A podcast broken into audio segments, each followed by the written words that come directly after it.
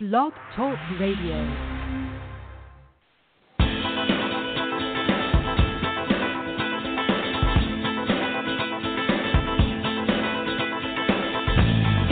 Welcome to Peach State Pandemonium, a production brought to you by the GWH Radio Network, where we take you down memory lane for a look at professional wrestling the way it used to be, with conversations from those who paved the way. And now, the GWH Radio Network presents Peach State Pandemonium. Here Michael Norris. I I, uh, I hope you're not expecting a raise or anything because you finally got that thing figured out. Well, I tell you what, if we'd have taken bets tonight on how long it was going to take to start, I tried it twice before the show started, and I think it runs in a cycle of three on time, and then it goes into outer space for a while. But uh, uh, we hit it. We were talking, you know, you know, in radio, you were always told don't talk about what you talked about before you went on the air. But uh, we were doing that tonight. I'm not going to get into it, but uh, you know, you start chatting like that, and the next thing you know, uh, it's showtime. You know, Yep. it, uh, and, and there you are, not not prepared, but of course we're all prepared. Oh yeah, as prepared as we get. but yeah, yeah. Well, I think you'd have uh, have to earned a raise. I'll double your current salary right now. Sir. Oh, thank you, Mike. That's just like the, the uh, Georgia Department of Defense, and uh, 30 years No, I've been with the- them, and the still make is- the same. He's the only radio person among us, and it was driving him crazy that he couldn't figure that thing out. That's right. You're not supposed to, as as Bob, Bobby would say, you're not supposed to have dead air, and uh, that's that's the other thing you're taught in radio. No dead air. Your audience will leave and go somewhere else if they don't hear anything when they tune in, until you got to uh, uh, radio in the in the FM days, the early days where they would play the long play things and and uh, your audience would be imbibing on something that would keep them uh, from not knowing whether the next uh, record had started or not. You know, so didn't matter to them, man. Uh, something will come on here in a minute. Yeah. That my Well, that's my impression. Welcome to Peach State Pandemonium for Thursday, November the third. God, it's Yeah. already, already November. This is Michael Norris along with Jay West and Bobby Simmons, and we'll have Les Thatcher joining us here shortly. Jerry Oates is uh, unable to be with us um, today, so uh, or this evening, so he said uh, tell Les hi for him, and uh, he'll be back with us next week. And uh, Bobby's probably going to be distracted because the uh, Falcons are playing the Bucks tonight. But uh, what do you guys think of the World Series? I thought it was. I thought last night was one of the best baseball games I have ever seen in You my know, life. Leo Garibaldi couldn't have booked a better baseball game. Than What a that. super- I know the advert, the uh, network loved it because it was the highest rated, uh, uh, I think, uh, uh, World Series in history, and uh, you know the spots, you you the spots really, you know, go kazoom when you when you start doing those kind of ratings. You can really sell them for a high price. So I'm sure they were excited about that. I mean, Uh-huh. they they they uh they featured two comebacks and a rain delay. Yeah, yeah. I had. Oh, uh, I watched. I was listening or reading or something today. I don't. I had to go. Uh, I was officially released from my eye doctor today. I'm officially healed. He said. Oh, great. Uh, but he said that I was reading or listening something there in the doctor's office. They said that the ratings last night they drew a 25% share. yes. That means one out of every four TVs in this country was watching that ball game last That's night. That's right, and that's unheard of today. Good gracious, that's a lot of folks. Them Super Bowl numbers. Yep. Well, you look you look back in TV history, back when you only had, you know, the four networks or the three networks, and uh, the number of people mashed through with the final episode for a two and a half hour show, and how high they were. Uh, but you were only dealing with uh, two or three other networks at the time. You didn't have all these U, UHF things, and the cable wasn't that exciting. Uh, but for a, a game to draw that kind of numbers today, that's uh, uh, that's outstanding. Yeah, because you got you know you got streaming services and everything else, but uh, Mhm. you know I think everybody was was looking to see And I'll be honest with you, I, I I expected when the World Series started, I expected the Cubs to win, but when they Mhm. were down three to one, and I said they got to win three in Los Angeles. I mean in uh, Cleveland. Uh, there's no there's no way, but That's they a great comeback. Yeah, great comeback. And uh I'm sure I heard uh Bo James and, and Misty James screaming all the way down here in at Atlanta from Fall yeah, I Branch, was, I was working on uh I was working on notes for the memorial service because I figured if they lost that you know they were both going to die right there on the spot. so uh but I tore those up today, so yeah, it was uh great great great series. It was I enjoyed it and uh and uh, if it is a work man, I love the booker. He did a heck of a job. yeah, no kidding. I just hate that uh you know Jason Heyward didn't do any better. But he had a big played a big role without even, you know, doing much in the game. He was the one that uh during the rain delay, he pulled them all aside in the weight room and you know, gave them a pep talk and sent them right back out there and they made the comeback. So but I think the uh the Braves saw the writing on the wall with him and when they decided to uh let him go, trade him. Yeah. He never was. I mean, he was always popular here, and he was a, he's a great fielder, but he just never was the uh, the hitter they expected him to be, despite hitting a home run his first at bat in Atlanta. But Well, you know, we played high school way ball about five minutes from your house and about ten from mine. really, Yes, sir. He played at Henry County High School right here in McDonough. That's where he's from. They drafted him right out of high school. I didn't know he was from McDonough. I knew he was from Metro Atlanta, but Yeah, yeah, he played Henry County High School. hmm. So All right, well, give me just a second. Let me give Mr. Thatcher a call and get him on the line with us, and we'll go from there. Hang on. have you talked to him, Michael? I hope Les has come out of his shell.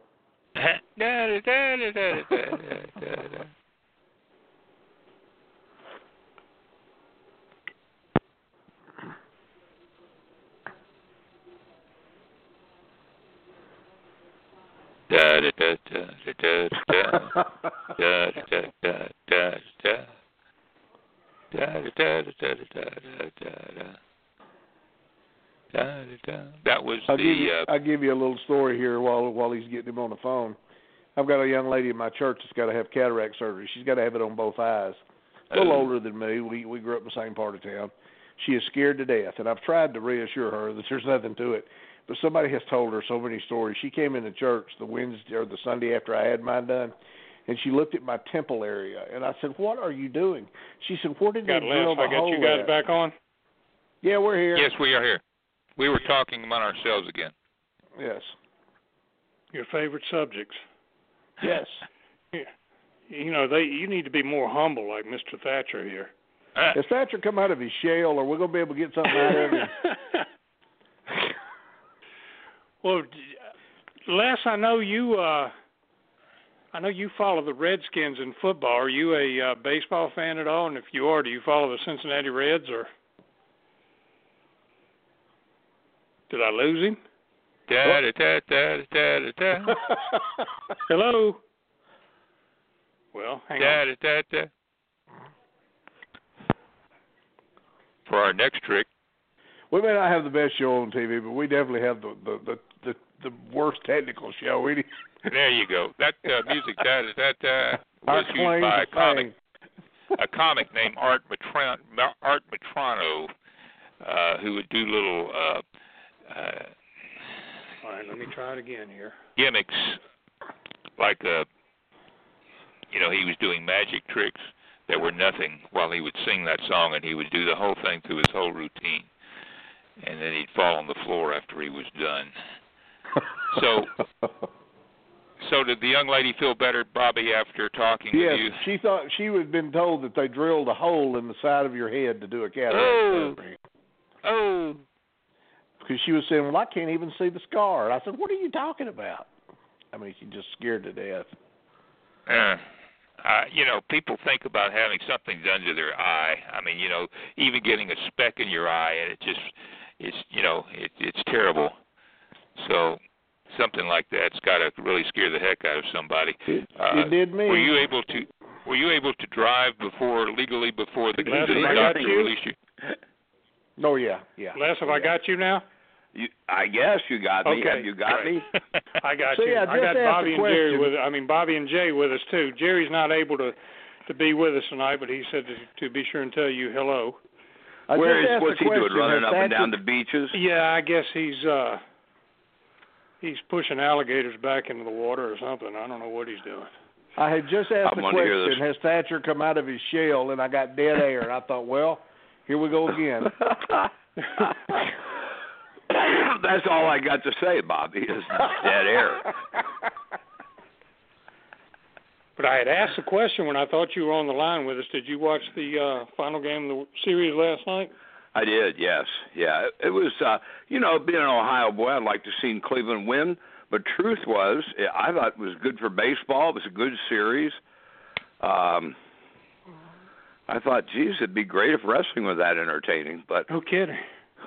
You mean today's Yeah, I said that uh Leo Garibaldi couldn't have booked a better better game than that one was booked last no, night. well, you know, a- and then like with the NBA thing, I go on, you know, seven games, and of course that was great with Cleveland winning. But you know, in that seventh game of the NBA playoffs, that lead changed uh, hands 25 times. So, you know, uh, some of the great stories aren't written; they just happen, don't they? That's true. And that is true.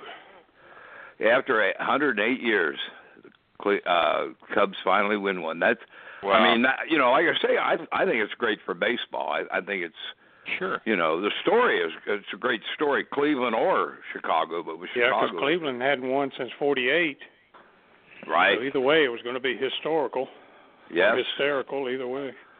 I, honestly it was, i thought it was a great series i thought every game was good but again so what prompted this guys i mean you Well- guys get bored or what No, it's just we hadn't had you on in a while, and you're always uh, good, a good guest with us. And I, what brought it up to me is I've been working on uh, my uh, Gulf Coast website, and, and I do a yearly recap for every year as, as to you know what all the angles were and who wrestled who and who did what Right. in what town and who was in and all this stuff.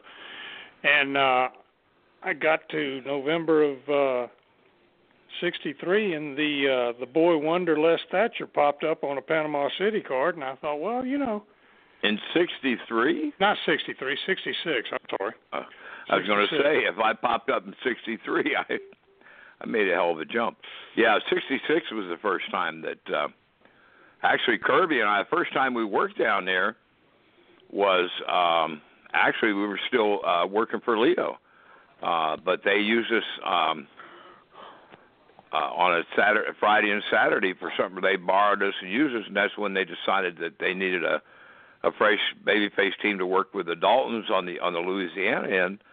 So then we, you know, made arrangements to leave Atlanta and go in down there. Now, just a little background for those who don't know your history.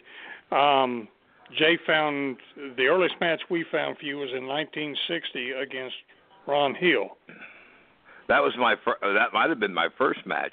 Blue Hills, Maine, July the fourth, nineteen sixty was my first pro match. Yeah, that's that uh, it what was? I've got here Jay? in uh, Blue Hill, Maine. Yes, Does sir. that ring? Does that ring a bell, so to speak? It it does uh, faintly, yes. No, it yeah, that was that was my first match. Actually, I worked twice that night, but yeah, that's uh, I, that that was uh, the start for me. July the fourth, nineteen sixty. Do you uh, do you remember what your payoff was that night, Les? I do. Twelve bucks. Okay. I worked twice now, twice. so yeah. Yes. And that's the night that's when the guys I started training in February of 1960 and they smartened me up the morning of July the 4th, 1960. Hey, hey. Well, what did you think you were going into prior to them smartening you up? Thought, well, thought we were going, you know, well, see what they did. It well to begin with when I first went up there. I was 19 years old. Um, anyway, you know, it was a closed shop, so they handed me my butt um, for the first week or so. I mean, they, you know, they were going to test you. They weren't going to smarten you up, and if you weren't going to stick, because it was a closed shop then. And uh, so, I mean, they had their fun with us. You know, some of the older, you know, some of the uh, veterans would get in the ring and and you know jerk around with us, and then they'd have us work, you know, sh- shooting with each other for their, you know, for their entertainment. But the way they taught us to work without actually smartening us up was, they'd say, "Well, okay, uh, Mike, you you and Les." uh, go through the holes now. Realize you know nobody's getting paid for this. It doesn't matter about win or lose. We just want you to know how to apply the holes properly, but don't put any pressure. So they were basically teaching us to work. Right. You know, without I mean, and then uh, you know, you kind of got a feeling, to, you know, later on that maybe, but you were smart enough not to say so because if you'd sure, have said you uh, thought absolutely. it was work, they would have shown you it wasn't. So. Absolutely. Now this was Yes. this was for Tony Santos, right? Yes, absolutely. That was, I guess, the very first wrestling school. How you know, I tried um, to get into business around here, and it just that you know, I, I drove to Reynoldsburg, which is where Al Al Haft's offices were, and uh, they said, you know, kid, you need to get get some more, put some size on. I was about 175 pounds at the time. Put some size on, and uh, you know, get some more experience. I didn't know where I was supposed to get the experience, but uh, anyway, uh, I picked up Wrestling Review magazine was the big magazine at the time, and magazine uh, on the newsstands, and um, there was a story on Tony Santos, and it showed a picture of his ring and his building, and uh, you know how he was giving young athletes an opportunity to break into professional wrestling. So I sent him a, a letter um, and got a uh, clever little trifold back, you know, tell me about the whole thing. It was 300 bucks for 6 months. And uh so I got on a Greyhound bus here in Cincinnati February of 1960 and went to Boston to to make my fortune. Hey, hey. Who I'm were his trainers? I'm still waiting to make my fortune. Yeah, well, one of the one of the guys who actually I spent a lot of time in the ring with, uh, I actually had his first match in front of a crowd with him a year later, and that was uh, Gene Santos, Gene Dundee, Yeah. Flash Monroe, Flash Monroe, the Red Yes. Devil. whoever. Yes, yeah, uh, yeah. Well, you know that was Tony's oldest boy. Right. and and he was smart to the business and he you know he'd wrestled in school and um worked out with a lot of the older guys there but for whatever reason tony didn't want him you know breaking him in at the shows yet so uh it was him a guy named kurt douglas uh, not the movie actor obviously but an old uh, old carney shooter and and ronnie hill and uh you know, I mean, uh, some of the other guys have stopped in from time to time. Wasn't Gene there Billy Graham that worked up there? There was a that was the uh, I broke in with th- this Billy Graham was uh, not the Billy Graham you guys would know. no, no, no, This no. guy- I know that. Yeah. Yeah, th- yeah. This guy was a uh, owned actually a fuel and ice business in Boston. I worked for him. I worked for him for a while on that truck uh, as well. But he he had a um, a karate background. He uh, had been in the service and, and uh, had a karate background. Nice guy. He broke in the same time I did. Oh, okay. I was thinking he Yeah, was there ahead of you. Yeah, well, Luke Graham started there. There's a lot of guys that started there. Ronnie Garvin. Uh, well, Uh, Ronnie, yeah, I think Ronnie started actually with um, uh, Ronnie Dupree. Ron Dupree. uh, was well. Now he'd been at, Goldie had been in the business probably five or six years at that point. Alex Medina. Uh, now Roberto, Chris Colt. Roberto Soto. Yeah, Chris Colt. I never met. Be- I I still. Ha- I, I've never met him. He started after me. Um, but uh, Pat Patterson was there. Um, uh, Tony. Um, who else? Uh, Ron, I mentioned Ronnie Garvin, uh, Terry Garvin. Terry was there. Yeah. Yeah, and uh, you know it was. Uh, there was no TV or anything, but he, you know, there was no opposition for him in New England either. So all the little towns, uh, Da, da, da, da, da, da, da. Did we lose you again, Les? do what? Oh, I just see. Uh, He, I, we sounded got like dead was- space again. I thought we'd. Yeah, sounded like we he was lost gone. um, I've been gone for years, guys. That's the last thing that you want was to hear is that we was lost. all we before lost the the uh before Pfefer came in, right, and started doing the well, Pfefer Sam, was Sam in and out of there. Oh, was he? Yeah, he, as I understand it, Tony uh, Pfefer had bailed Tony out financially years before that. He was hit hit a, a bad spell, I guess, and and Pfefer helped him out. But you could always tell when Jack was in, the the goofy names popped up in the Right. program and so forth and so on. But yeah, it was. uh But well, you know, uh Fargo, uh Donnie and, and Eric Pedersen. Uh, Yep. Pfefer sent them in there. Uh, they were with Pfefer as the Mr. Americans at the time. Right. And uh, we, I mean, we got some big. Uh, Pat uh, Pat O'Connor worked in there. Uh, Rocca, Firpo, uh, the Brunetti. Well, Joe Tangaro and Guy Brunetti wrestled as the Right. Brunetti brothers. They were in for shots as well. Um, Bull Curry, Killer Kowalski were Yeah. both in in and out of there. Well, now um, the promoter out of Montreal, Eddie Quinn, ran the Garden. Uh, Tony ran the Garden a couple times, I think. In, in I was there in six, 60 and 61, and um, he ran the Garden a couple times. But Quinn would come in uh, from Montreal and run the Garden and bring in, uh, you know, the big guns, Rogers, Valentine, and Kowalski, and that whole crew.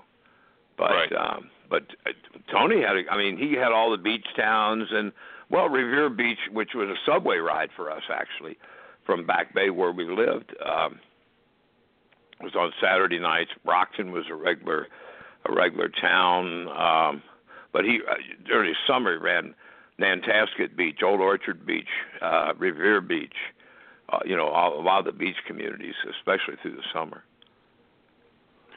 Now, how did the cousin gimmick get started? You and Dennis were in Calgary together, weren't you?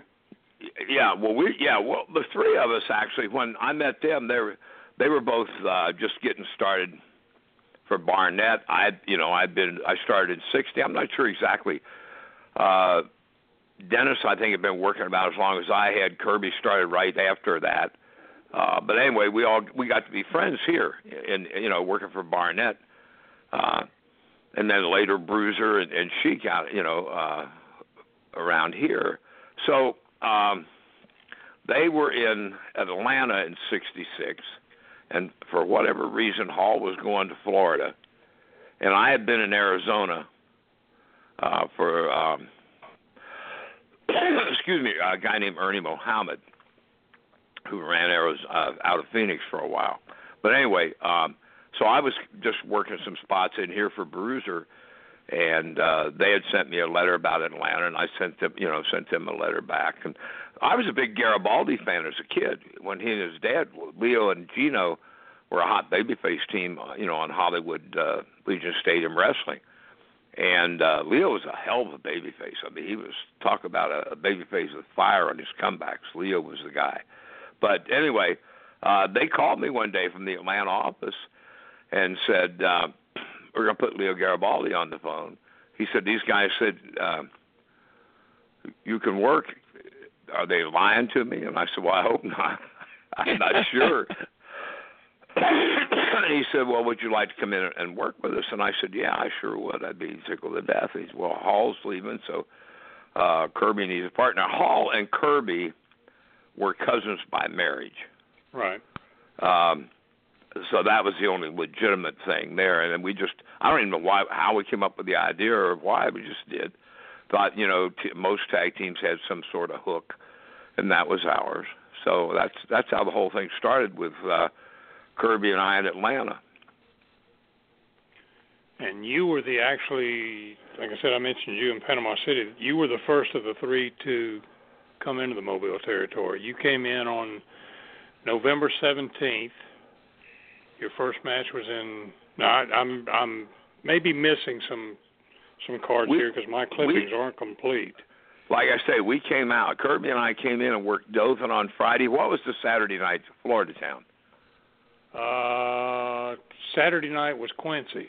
I don't have Quincy, Quincy Florida, yeah. for for Yeah. Okay. So anyway, we worked Friday night we worked um, Dothan Friday night, Saturday night in Quincy, and Rocky McGuire and, and Lee approached us then and said, you know, we, we're looking for a, a, a fresh babyface team. Uh, so anyway, we, you know, said, well, let us go back to Atlanta and talk to Leo, and so that's how the whole deal set up. And actually, we didn't work uh, when we first came in. We didn't work Mobile at all. We, we right, you guys were actually ended up moving down to Louisiana and spent uh, the rest of '66 and part of '67 down there. Okay, but this the Panama City card I've got. You wrestled the uh, in the opening match against the Cuban assassin, who was you know Chico who that Cortez. Was. Chico Cortez. Yeah, yeah, Chico. Yeah, well, when I yeah, uh, he well he worked.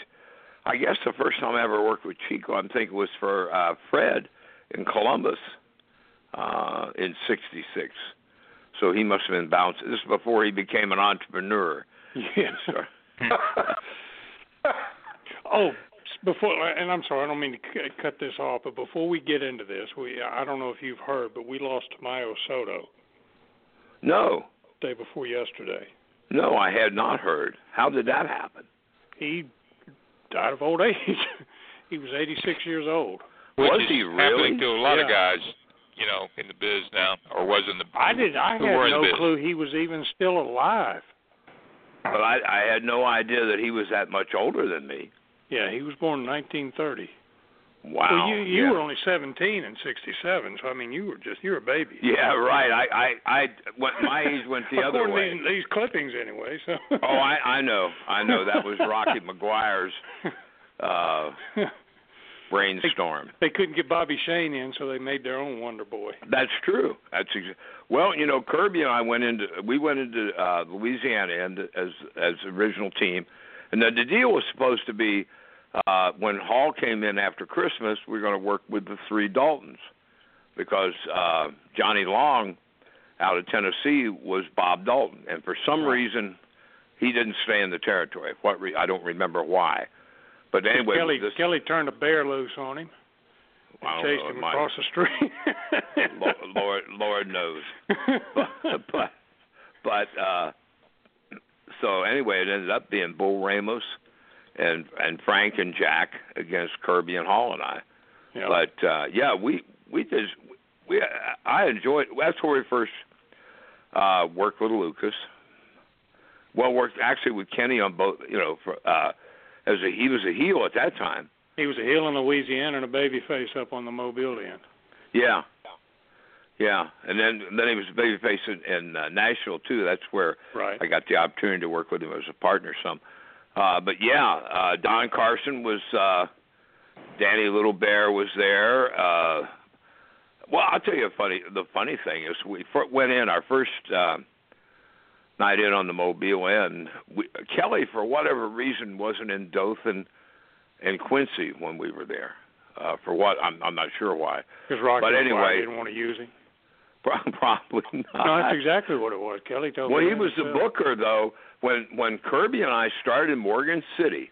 Yep, he was we the booker in- in Louisiana because they had let Bill Golden go. And uh, yeah, and Kelly had gotten close to Lee, and so Lee made him the booker. Well, While and, he was and still here- a referee. the crazy thing was uh, when we first walked into the building in in uh, Morgan City, is this guy came up and introduced himself and said, "I bought tickets to watch both you guys in Louisville. I'm the booker." And Kirby looked at me, and I looked at Kirby, and I said, "Okay, whatever." That was a new you know, because we weren't. Well, you know, we weren't that that many years in, right? I mean, six years. And uh if he had bought, was buying tickets to see us in Louisville, we hadn't worked there in a couple of those years, so he hadn't been around too damn long. You know, so I mean, it was just a question of. And then Lee did. uh You know, we had a lot to say in our own matches, and Lee uh was always involved in that too. But anyway, it was a good run it was a good run. I mean, working with Lucas and, and Fargo, my God, that was a night off anyway. I mean, it was we. I don't know how many times we went sixty. Kirby and I went sixty minutes with the Daltons. I'm hell, I'm probably in every major town in, in the territory at one time or another. And then we did the crazy thing in um, Baton Rouge where uh, we were going through an hour, and the timekeeper, I don't know if, if uh, Lee had told him or somebody had, you know, will you know cut him a little slack if, if it's, you know, the match is going real strong out there, you know. But anyway, the problem was he cut us like three or four minutes, and we were beating the hell out of the heels, right? the problem was some fans were keeping time. Right. Mm-hmm. That happens. So to the fans, we got shortchanged, right? And and they they almost rioted that night. I mean, they went to the timekeeper. They thought he was in cahoots with the heels, and or you know was paid off or whatever the case may be. I've still got the clipping somewhere. In fact, I, it was on Facebook. Uh, it, I think it's in my stuff on Facebook too. But the next week we did 90 minute time limit, two timekeepers to to rectify this whole thing. So that'll teach us to cut five minutes off. A yeah, I was match. looking. I was trying to find the clipping, and I maybe it didn't happen in Louisiana or in uh, Baton Rouge or Alexandria, which is where I've got the clippings for, where they had the uh, the mark referee. That was that was in in uh, Alexandria. Oh, was it? Okay. Yeah. My Alexandria clippings for 66 and 67 are sporadic. Yeah, I you know what? I never saved clippings back then. I don't know. I, I few I pick up. excuse me, guys. I'm my sinus change of seasons and my sinuses act up. Um, I don't have a bunch of clippings out there either, but yeah, it was the Mark referee was in uh, in Alexandria. That was where Kirby thought we'd go all night by him asking for five more minutes. We got we, we got 60 in, you know, and, and it was not. I mean, baby faces to give us five more minutes. Well, the referee Right. liked us, so okay, he gave us five more minutes. And at the end of those five, Kirby asked for five more. And I said, if you ask for another additional five, I'm going to kick your ass. but it was, uh, it, it was, we had a lot of fun there. We really did. And, uh, it was, you know, it was a good terror. I didn't have near as much fun in Mobile because I'm, I was only 17 years old. Yeah. Now, Alexandria, that was uh, Midge Monroe's town, right? She was a promoter there, wasn't she? Yeah, yeah. Or were, was she and Sputnik still married at the time? You know what? I don't really remember. Spuddy wasn't there. Um, he was there the year in he was there in '65. So I think he was really, you know, running the town. It's just he put everything in his, in Midge's name, but then I guess, yeah. when he moved, Um, went back to Texas, she continued on. Yeah, I think so. And we ran matches too. See, I don't know. I, I, I, I have clippings for Alexandria, Opelousas, Baton Rouge, a few from New Orleans. And we never uh, uh we never worked New Orleans when we were working for Lee. He didn't run New Orleans when we were there. no, they started in '60, summer '67, and they didn't run Yeah. there weekly. It was a, it was a spot, you know, here and there. Lafayette. Uh, I was we were, I was talking to somebody about uh Natchez and Fargo the other day. Um we worked a single up there for some reason. Uh I guess Kirby probably worked with with Frank. But anyway, um for uh, back back then the fans didn't cheer the heels, right? I mean, they, they Correct. It was pretty cut and dry. Anyway, yeah, they'd uh, be run out of the be, they'd be run out of the arena if they uh, clapped for the heels. yeah. You know. Well, there was these four college kids had front row seats in Natchez this night, and they were cheering uh, for D- Jack Dalton, Johnny Fargo, and uh, in the middle of the match, I don't remember what we were doing, but all of a sudden he stopped whatever we were doing and bailed out, and I thought, what the hell? I thought, what the hell is he doing? Where where's he going? and, and he got out and, and stood over these four kids, and basically said. um if I hear you cheer for me one more time, I'm gonna come out here and kick all four of your asses. Ooh. Got back in the ring, we went back to work, and they were quiet. So Yep, that's what happens. exactly. And then we It's had a big riot in Loranger. We uh there was a highway uh, Louisiana highway patrolman, two of them in uniform, that were watching the matches, and, and you know back then a lot of time, a lot of places you went back to the lock, dressing room between falls, and uh, we were going up one aisle in Fargo. Uh, Donnie was uh, Donnie Fargo and and Lucas against Kirby and I, and uh, they were going up another aisle, and some woman threw a, a box of popcorn at him, and it stuck on Luke's uh, sweaty chest, and he just, I mean, he just flicked one of them off, and it happened to hit one of these highway patrolmen, and they took offense oh. to it. Now they they weren't wearing their guns; they didn't have a they they were in uniform, but they were off duty, and he the, they had an aisle and the next seat in on on the heel side that they went back to the locker room. And the one the guy that the popcorn hit came up out of his seat and sucker punched Fargo.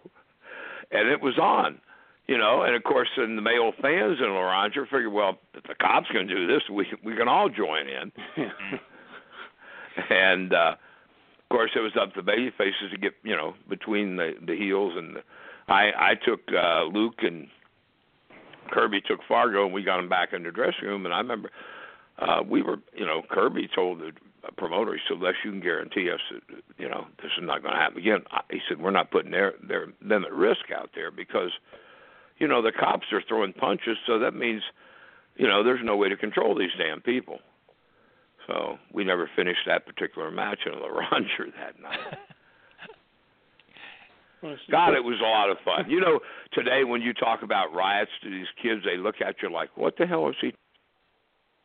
Why would anybody want to riot? All I did was 16 Hurricane hurricanranas and yeah. dove through the ropes 45. One of these these Louisiana clippings or Baton Rouge clippings is I don't know if it was a match with you and Roger against the uh, Daltons or not, but the write up in the paper has a bit about uh Fargo getting hit over the head with a with a nightstick from one of the cops. And I've heard him talk about that before. Oh, it was uh yeah, it was pretty crazy. Now, but, you again, know, Baton Rouge had a had a female promoter too, uh Mrs. Jimmy Killshaw. So they never used her real name or her first name. She was just always Mrs. Jimmy Killshaw. Yeah, right. Because Jimmy yeah, Killshaw I, I, was the longtime promoter in there before Lee ever came in there. Um, yes. And then he died in 55, 56, something like that.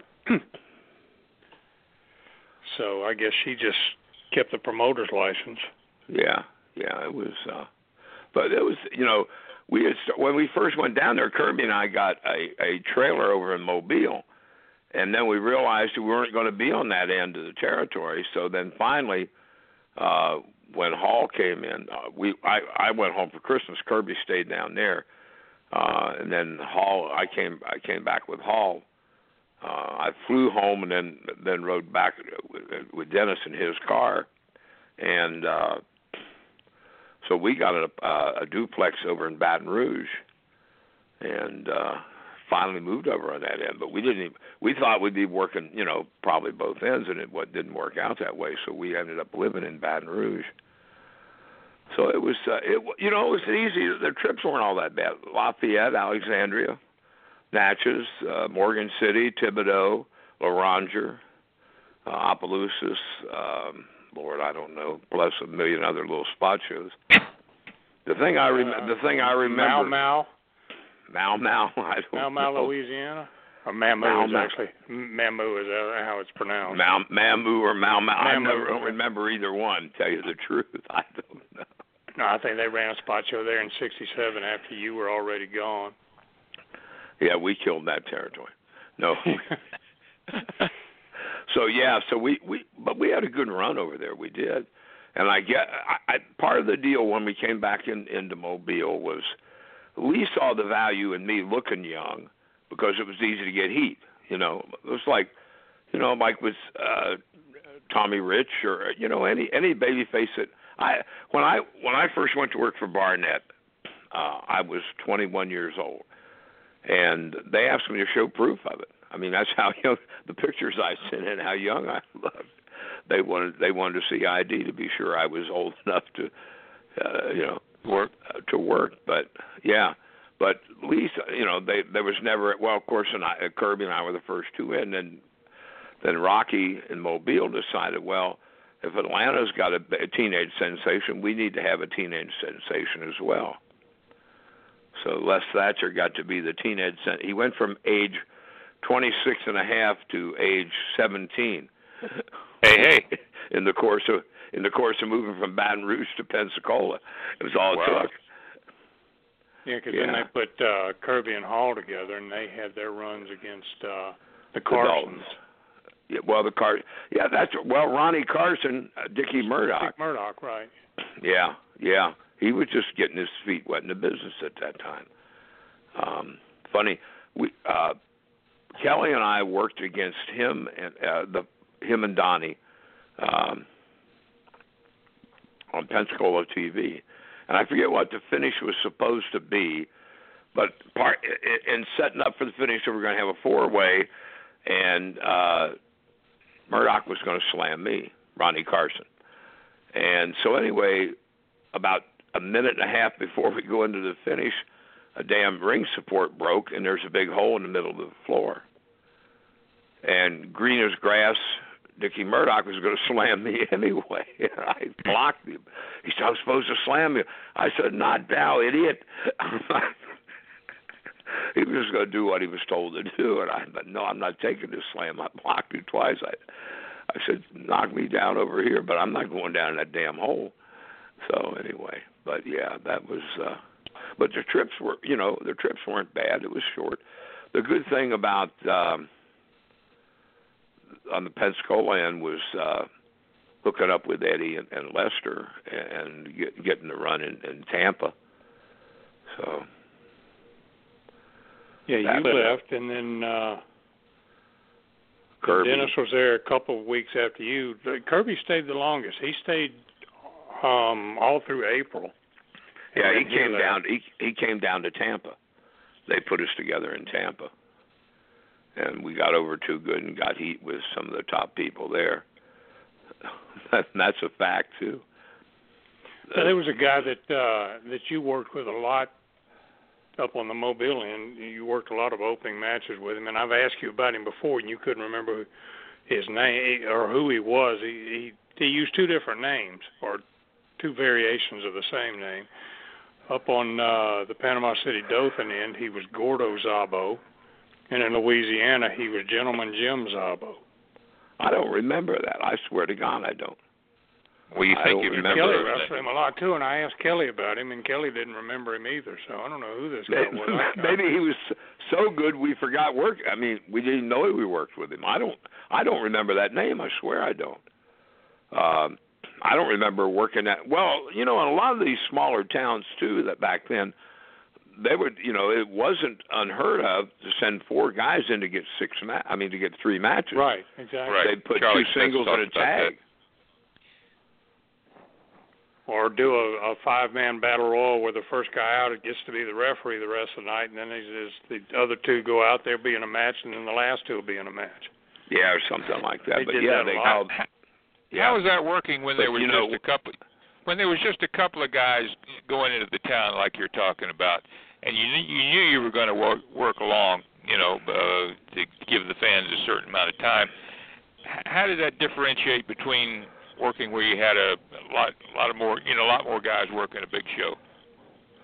Well, you told a story, and it took longer to tell it, and most all the matches were, uh, you know, well, the tag obviously would be two out of three. The, the others might be singles, but you know, we were still getting a two-hour show out of three matches, guys. Oh yeah. Wow.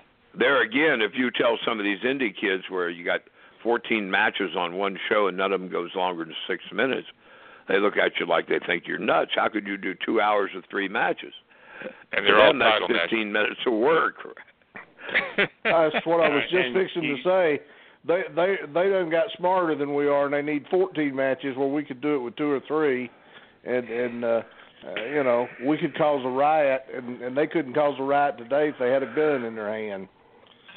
Uh, The, it's- the only it's- riot they cause is when they is among the boys when they don't pay them. Oh, gee. well, most well, of them that, know they're not that's going to the, get paid that's the one in. good thing about if, if you're going to act the fool, for WWE, the checks don't bounce. That's the good part about it. Right. It, it's. uh I, I was teasing somebody yesterday. I said. Uh, somebody the week before told me Raw couldn't get any worse, and I said, but they met the challenge. They did. I couldn't tell you the last time I even watched one of their programs. Well, you know, if I if if I didn't do uh the podcast, if I wasn't still working in the industry, to be honest with you, I don't see my. They've ruined more good talent doing stupid comedy. Uh Karl Anderson started with me. He and Gallows. Well, Anderson was a top guy in, Japan for New Japan, right? He and Tanahashi had a big title match about two years ago. But Karl, you know, they had a contract. They were under contract over there for a long time. And uh, the minute they signed with WWE, they turned them into, you know, are trying to turn them into clowns, and they're that's not their gig. And uh, it's, it's, I'd say disgraceful. It's not disgraceful, but it's it's not the product that you and I, but you know, that we grew up on, or, or even close anymore. And sad, the sad thing is, there's no emotional tie with the fans. You know, that's No, that's, That's what I was going to say. All that to, you're talking about getting, you know, two hours out of out of three matches. The fans didn't go home disappointed either.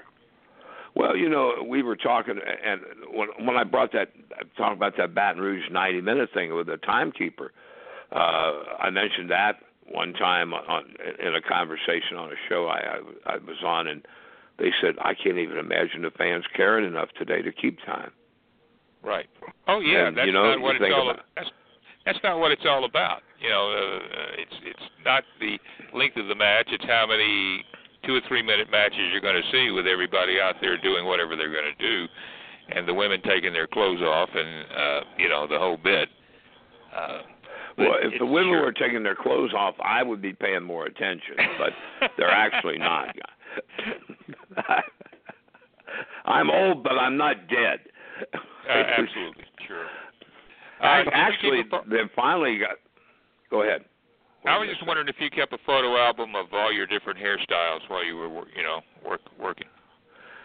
Uh, not on purpose, but I probably got a bunch of, you know, a bunch of them. I mean, I never kept it with the thought, well, I want to preserve this for for historical purposes. No, I never I mean, did uh, that. Y- you know, it's it's and and all the guys did it, I know, but uh you can kind of look at the however your hair looked for your you know your promo picture or for whatever you're doing, and you can kind of place where you were and what the what year it was, you know, with Yeah. Well, you know, uh the crazy thing when in um I started growing a mustache in Nashville and uh started letting the hair, you know, uh get longer there too. And when it uh when from Eastern Canada back to Nashville, then to Tampa, that was in 71. And then from Tampa, Danny Miller and I went into the, the Carolinas as a team. And at that point, I had facial hair and hair over my ears, and no uh, other than Gerry Brisco was the only other baby face in the territory that had anything like that. And the first day in the office, George Becker said, "Well, you know, Gary Hart's got a mustache too." And I said, "Okay." Um, you know, and he said, "Well, somebody should have to sh- uh, uh, shave." And before I stuck my neck out, which I would have done because I wasn't about to shave, the old man, Mr. Crockett Senior, said, uh, "Hey, baby, I like the mustache." So that was the end of that conversation. good. And it, but we were, yeah, Brisco and I were the only two baby faces that had hair over our ears at that point in time. I mean, it was. Uh, it changed didn't come easily to the, to the style. Well, you know, uh, back you, you guys are, are both you guys are both young. What can I say? Uh, but you know, baby faces. I remember Jack Brisco and I having this conversation years ago, and we were laughing about it. But you know, both of us uh, had been told, you know, when we, hey, kid, you're you're a hell of a worker. It's a shame you don't look older because they expected the baby faces to be older. You know. Um, and I, you know, uh, it never crossed my mind, but it, that was the accepted thing when I was a kid. You know, I don't. Mhm. Well, Ray Stevens uh, started around here when he was like 16, but you, Um, that was the exception, but most you know most of the top guys had some age on them. It wasn't uh, well, you know, we talked about the Bobby Shane thing, the teenage uh, Right. sensation. That that didn't start until the '60s. So, and then that and it was something different. That's why everybody tried to copy it. So Uh, moving on Yeah, up so the uh, moving up the time stream to '74. Uh, I was working as the ring announcer on Georgia Championship Wrestling in '74, and that's when uh, All South was still competing with the with the Atlanta office. And I guess, I, if I'm not mistaken, it was around October you came in. And uh, what brought that on? I, I, it looked like you were brought in to be to work with Gordon some, and also to work work matches some. Yeah, that was the craziest thing in the world. Well, actually, uh, the first time, but the first match Gordon and I ever called together was Watts and and Tim Woods, and that's floating around out on YouTube somewhere. Uh, but I came down from Charlotte. Just it was like a test run, you know. Right. They wanted to see how Gordon and I, and, and that was actually the Saturday after Brisco beat Harley for the belt in Houston, because Brisco uh, took the red eye in that morning, and we had him on the air with us. Um, but uh, the deal was, you know, Jack Jack had bought in. Woods had a little piece of the action, and so part of it was, you know, I've been working TV uh, and uh, stuff, helping in the office up up in Carolina. So they wanted me to come in. Part of part of the deal was to phase Gordon out. Okay, so he because he was flying in every Saturday morning, sometimes on Fridays, but uh, Right. you know, even after I got there, I was picking him up at the airport every Saturday morning. Anyway, so Jimmy Crockett didn't want to let me go, and they were having a tussle. So Eddie Graham calls me. Eddie also had a piece of the Atlanta NWA Atlanta side. And so the deal was, well, they don't want to let you go, so here's what we're going to do. You give your notice, and on your way, and when you come down the road to, start in Tampa, you drop all your furniture and everything off in Atlanta, and you come down and work for me a month, and then you go back to Atlanta and do do what we want you to do in Atlanta. Right? And I'm thinking, oh my God. So in the meantime, Jimmy finally gave in to Jack Brisco and said, okay, if Les wants, you know. So anyway, I was still doing their uh, doing just a, a smaller version of the Mid Atlantic magazine that we did later at that point, but I was still doing that. But I moved to Atlanta, and part of the deal was to work in the office, do the weekly program, uh, handle public relations, and of course help produce the television. And uh, it was going to be built into. Well, that's why Leo put me uh, in the in the. I won the first two ring battle royal in Atlanta. Yep. The idea was that I was on TV because I was out with an injury, but at some point they were going to work me in. It was going to. Well, we we did. Uh, Shane and I worked in Macon uh, off of uh, Fred's TV.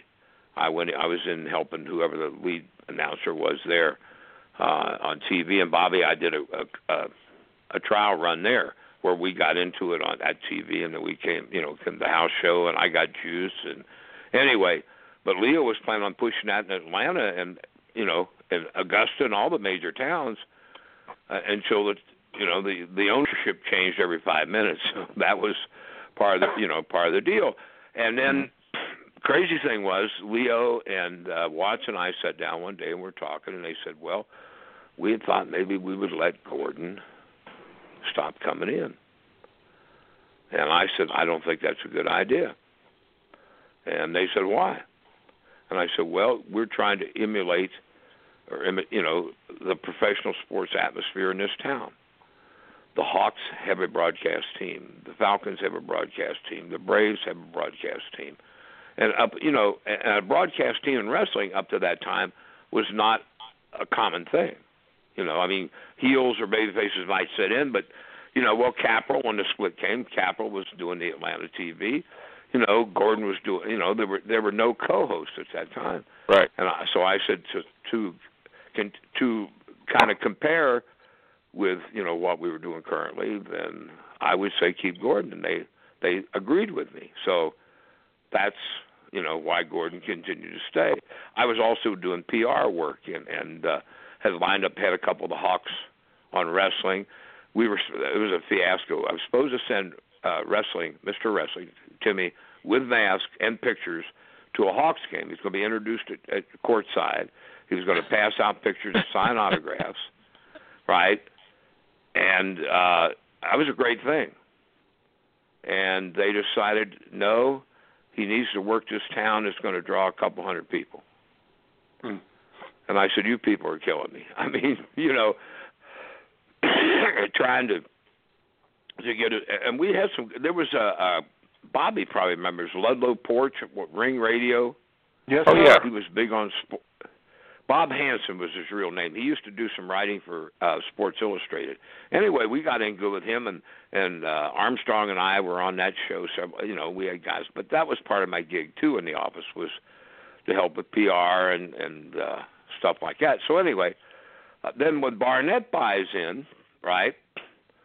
Then uh, all of a sudden uh I'm I'll he he called me in and he said, you know, that's that's where Les the name Les Thatcher came from, from Barnett. He gave me the name Thatcher when I went to work for him in '62 uh, in, in in Indianapolis. So anyway, uh, he called me in, and you know, Leslie, you know, we, I gave you the name, and you do a great job, blah blah blah. And I'll never forget this as long as I live. And of course, the people that this conversation about are all gone, but I swear on their graves and everybody else's. He said, you know, um, I just can't afford two announcers here because I have to have my chauffeur and my and my limousine and this and that and the other thing, and it's just not in the budget. And I want to buy into the Tampa territory, and to do that, I've uh, obviously I've got to kiss Eddie's ass. And I mean that's just what he said to me. And he said, which means that I've got to keep Gordon, and I'm going to have to let you go. Now I've already called Charlotte and George and Jimmy would love to have you back if you want to go back there, right back to the same situation, you know, working uh with the television and and uh you know, wrestling is and, and the, the whole nine yards you were doing before. And I thought, why not? It's right up the road. So that's I talked myself out of that spot, I guess. Or or, you know, probably if if we just sent stopped Gordon from coming in, if Barnett still had plans to do that, he would have shipped me out and brought Gordon back in anyway. But the reason Gordon hadn't left before that was basically because I thought it wasn't a good idea. Uh huh. So, You just never know how things work out. And uh, you don't. You really don't. Somebody But asked me but- something the other day, and you three would be the perfect one to to to give me the the the right answer. When All South and Georgia Championship Wrestling were were taping in the same studio, did they change the setup at all? Or was the Uh, ring did was the ring permanently there, or did it belong to one it was or the the same other? ring. We all both Yeah. used the same ring. Yeah, didn't Yeah. change setup either. Other than maybe you, maybe they would take your NWA sign down. right. I mean, Yeah, it was but pretty. same desk, same everything. One one in, I one out. remember. I remember pass, passing them, them leaving. Hey Ed, hey Les, you know, Yeah. Yeah. they're leaving, and, and we're coming in some some Saturday. Oh yeah, because we taped, we taped right after they they did the first. They had the first hour and we did the second hour, because they had to Right. make Columbus TV. Right. Working on the clock Yeah. too, and that Yeah. was one thing that Gordon was was really great at was uh, you know his timing, uh, and uh, you know you didn't stop, uh, and uh, he knew when to go from the open promo into the uh, commercial part, and uh, he he was really good at leading the guys that were you know kind of green and and not knowing exactly how to how to make that happen. Uh, you know, He- uh, he was a I- mentor- I, he was I enjoyed you on the show, but but Gordon was one of a kind. There's no doubt about it. Well, if you if you're looking for an argument, you won't get that here. And you know Gordon something else too that of people, don't realize when we started when we did those TV shows when that tape started rolling when that opening started 57 minutes and they 57 30 58 30 whatever it was when that time 30. elapsed you were through the Yep. tape didn't stop and start it you know I think in the whole time I did Atlanta TV the tape might have stopped one time and that was due to some kind of technical difficulty Yep. but uh And, and you know what? We the only the only thing we had to go by is we'd sit down in, in the uh, meeting before we started, you know, with a with a format say, okay, and this is the second match is so and so and so and so. What do you want out right. of this, uh, Leo? Well, we we want to get this guy over, plug him hard, and Gordon. Uh, we'd make notes in in the margins of our. Uh, uh, you know, uh, yeah, I'll spit it out here in a minute. We'd make in, in, The margins of our format. Yeah, thank you. That's what I needed. Uh, anyway, uh, you know, and, and that was it. We we were doing. It was an improv thing for us too. We were just calling it off the top of our heads. I'll tell you, this is one of the funniest. Well, it's funny when it happened. It may not be funny when I tell it. Uh, Gordon's daughter and, and uh, son-in-law put it in the book. Didn't get exactly the same, but anyway, uh, in the desk we had in Atlanta was high, and the, and the the chairs we sat in were the ones they had the air chamber, right, where you you know pump them up and, and let them down depending on set the height. So anyway, uh, we're working one day. I don't remember what the match was, but we're we're working, and all of a sudden, out of my peripheral vision, I see Gordon start to disappear. The air chamber had sprung a leak in his chair, right? and and so he's starting to he's starting to fade down below. The, and just before he gets his eye gets his eye level gets below the countertop, he said, "That's the way I see him here, Les. How about you?" I picked it up, and the only people that knew that it happened was Gordon and I. He just pushed a chair out of the way and stood up, and we went right on about our business. so, Gordon always kept a professional and Gordon always kept Huh? a back timer sitting on the desk off of, off of the off the off to the side. You couldn't see it from the camera, but that's what he he you know he get counted down and and he knew when he was getting down. He had worked out Sure. a signal with me that he would uh, if I when I was refereeing he would rub his throat, and I knew I needed to get out of there in the next you know thirty forty five seconds. I'd buzz the guys Right. and we'd finish the matchup. And uh, I'll never forget. You know, we used back timers uh, uh, when we did all the promos up at, uh, up in Raleigh on Wednesdays for Crockett. I I had I had a two minute twenty second clock in my head almost, but you know we did a hundred or more of those things every Wednesday morning. yeah. and uh we used a back Wow. timer for that. So I then when I went to Knoxville and started putting the TV together there, I said, "You guys got a back timer?" Yes, okay. But that yeah, you know, but but those back timers came in handy. Now they Oh, have 16 people in your ear trying to tell you what to say when you're trying to say something else and well the the, the industry itself is, is uh micromanaged and overproduced to the point that it's it's not fresh at all. But anyway, yeah, uh but you know Gordon mentored a lot of uh, Ross will tell you that you know he picked up a lot of stuff. Everybody I think picked things up from Gordon. I never consider, you know, as a kid, I wanted to be a. I always thought being a disc jockey would be cool. Um, you know, like the '50s disc jockeys and and you know Wolfman Jack and that sort of thing. But uh, I knew wrestling commentators for the most part that I'd seen up to up to before I saw Gordon were guys who were the local stations weatherman or child, you know, Right. had the kiddies program or it was a news Sure. guy, and a lot of them spent more time putting themselves over or or you know talking about the matches tongue in cheek than they did you know getting the matches over until I finally went to Tampa in, in '67 and watched Gordon work and I thought my God he does it like it's a shoot you know and uh so I never thought once I started doing it for Rudy in 1970 up in Eastern Canada I never thought of doing it any other way never crossed my mind you know, he was. I, I, I was. I worked with a lot of good. You know, I worked with Lance. I worked with Ed Capral. I worked with Charlie Platt. Worked with Gordon. I worked with Ross, Caudle. I mean, if there's somebody better than those guys, uh, check in with me and let me know about it. Uh, it, you know, every a lot of people. Well, how was it? They were. There was never a transitional thing that ever happened. It was professionals. You know, guys just you, you know you get pick up somebody's cadence okay if you're the lead announcer then he's picking up your cadence if he's the lead announcer you're picking up his cadence and try not to step on each other's toes and it just you know it flowed it was so much fun I would imagine that was a lot better than taking bumps every night. Well, yes and no. I mean, listen, I enjoyed working. I did. I, uh, of course, we had a lot of great guys to work with too. That was that always made it fun.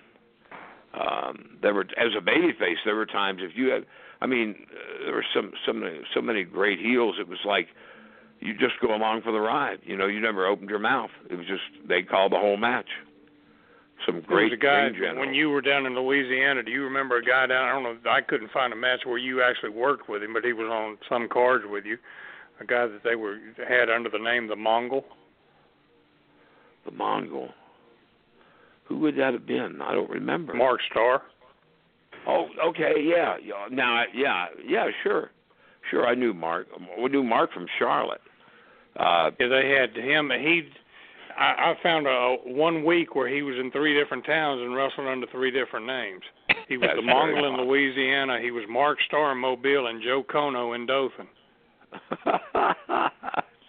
see, see how easy it was. Yeah.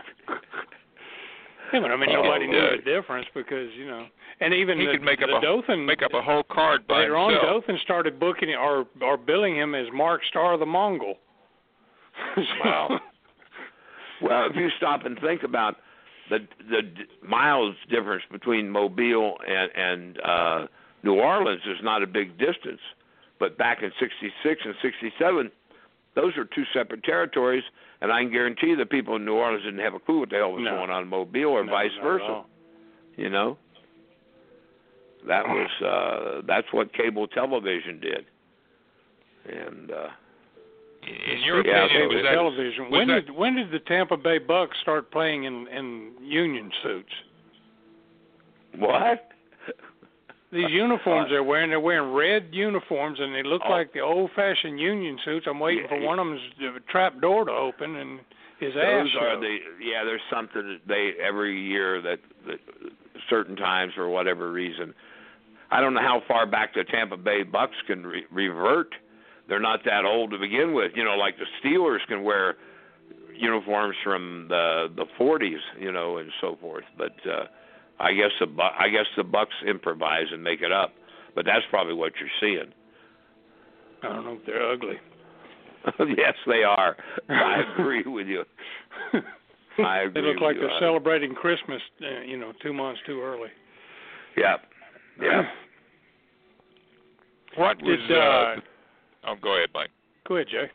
No, I was ahead. just thinking, what what was the thoughts at the time about cable TV coming along for the guys in the business, where you know they could, with the kayfabe, they could be have an injury in in in one territory, and uh, you know they could they could go out and start working immediately in another territory, and uh, and then all of a sudden cable came along, and it kind of blew that because the audience just could could see the guy working somewhere else. Yeah. Well, you know, there was a little bit of of that. Florida was the first promotion, to my knowledge, that actually started syndicating their show because I know when, uh, of course, I had been in the Carolinas uh, previous, but when Danny Miller and I went in in '71 as a team, there were certain certain cities, not the whole territory, but certain cities where they had seen us on Florida television. You know, uh, because they would mention that to us, but I'll tell you the guy. You know, um, most everybody did had no clue actually what. Uh, you know, I, Terry Funk was uh, one of the visionaries that that uh, I I found that old uh, from ninety. I'm trying to think. It must have been ninety two or uh, anyway one of the Smoky Mountain uh, fan weekends, and Terry and, and it was well when we did the Night of Legends. It was the next day. I, I did a, a uh, took and sat down with them, uh, Terry and Dorian, in a studio, and taped an, an hour with them, and they've never seen the light of day. I'm gonna uh, get get Scott Teal to edit it down. I want to put it up on on the Elite Pro Wrestling Training website for people to watch it, because we're talking about it kind of then too. You know, this is back, Mhm. but uh, I remember Terry mentioned initially, you know, about what he thought that the, it would present problems for promotions and stuff. Uh, funny, you know, a lot of people uh, when uh, when I first got cable um, in Knoxville, when I was uh, producing uh, and working in the office for Fuller, um, I remember seeing. I don't remember what what network it was on, but Nick Gulas's horrible TV show. I, I'm no reflection on the talent, but it was a horrible TV show.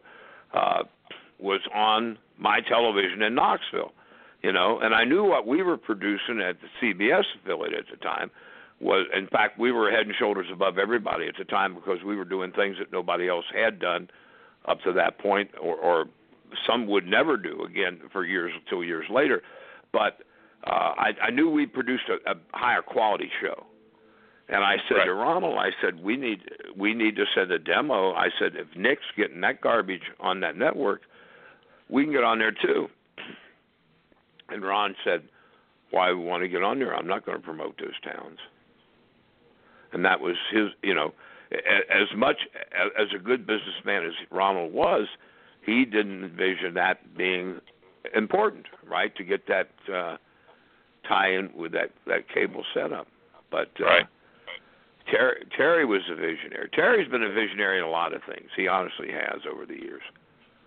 What you I said, remember- what Fuller said about TV, that's the exact same thing that that Lee Field said. Is the reason no uh no magazines ever covered the Gulf Coast territory. He wouldn't let them. He wouldn't let them in the buildings. Yeah. You know, other than than little Al taking pictures in Louisiana. You know, that was it. Right.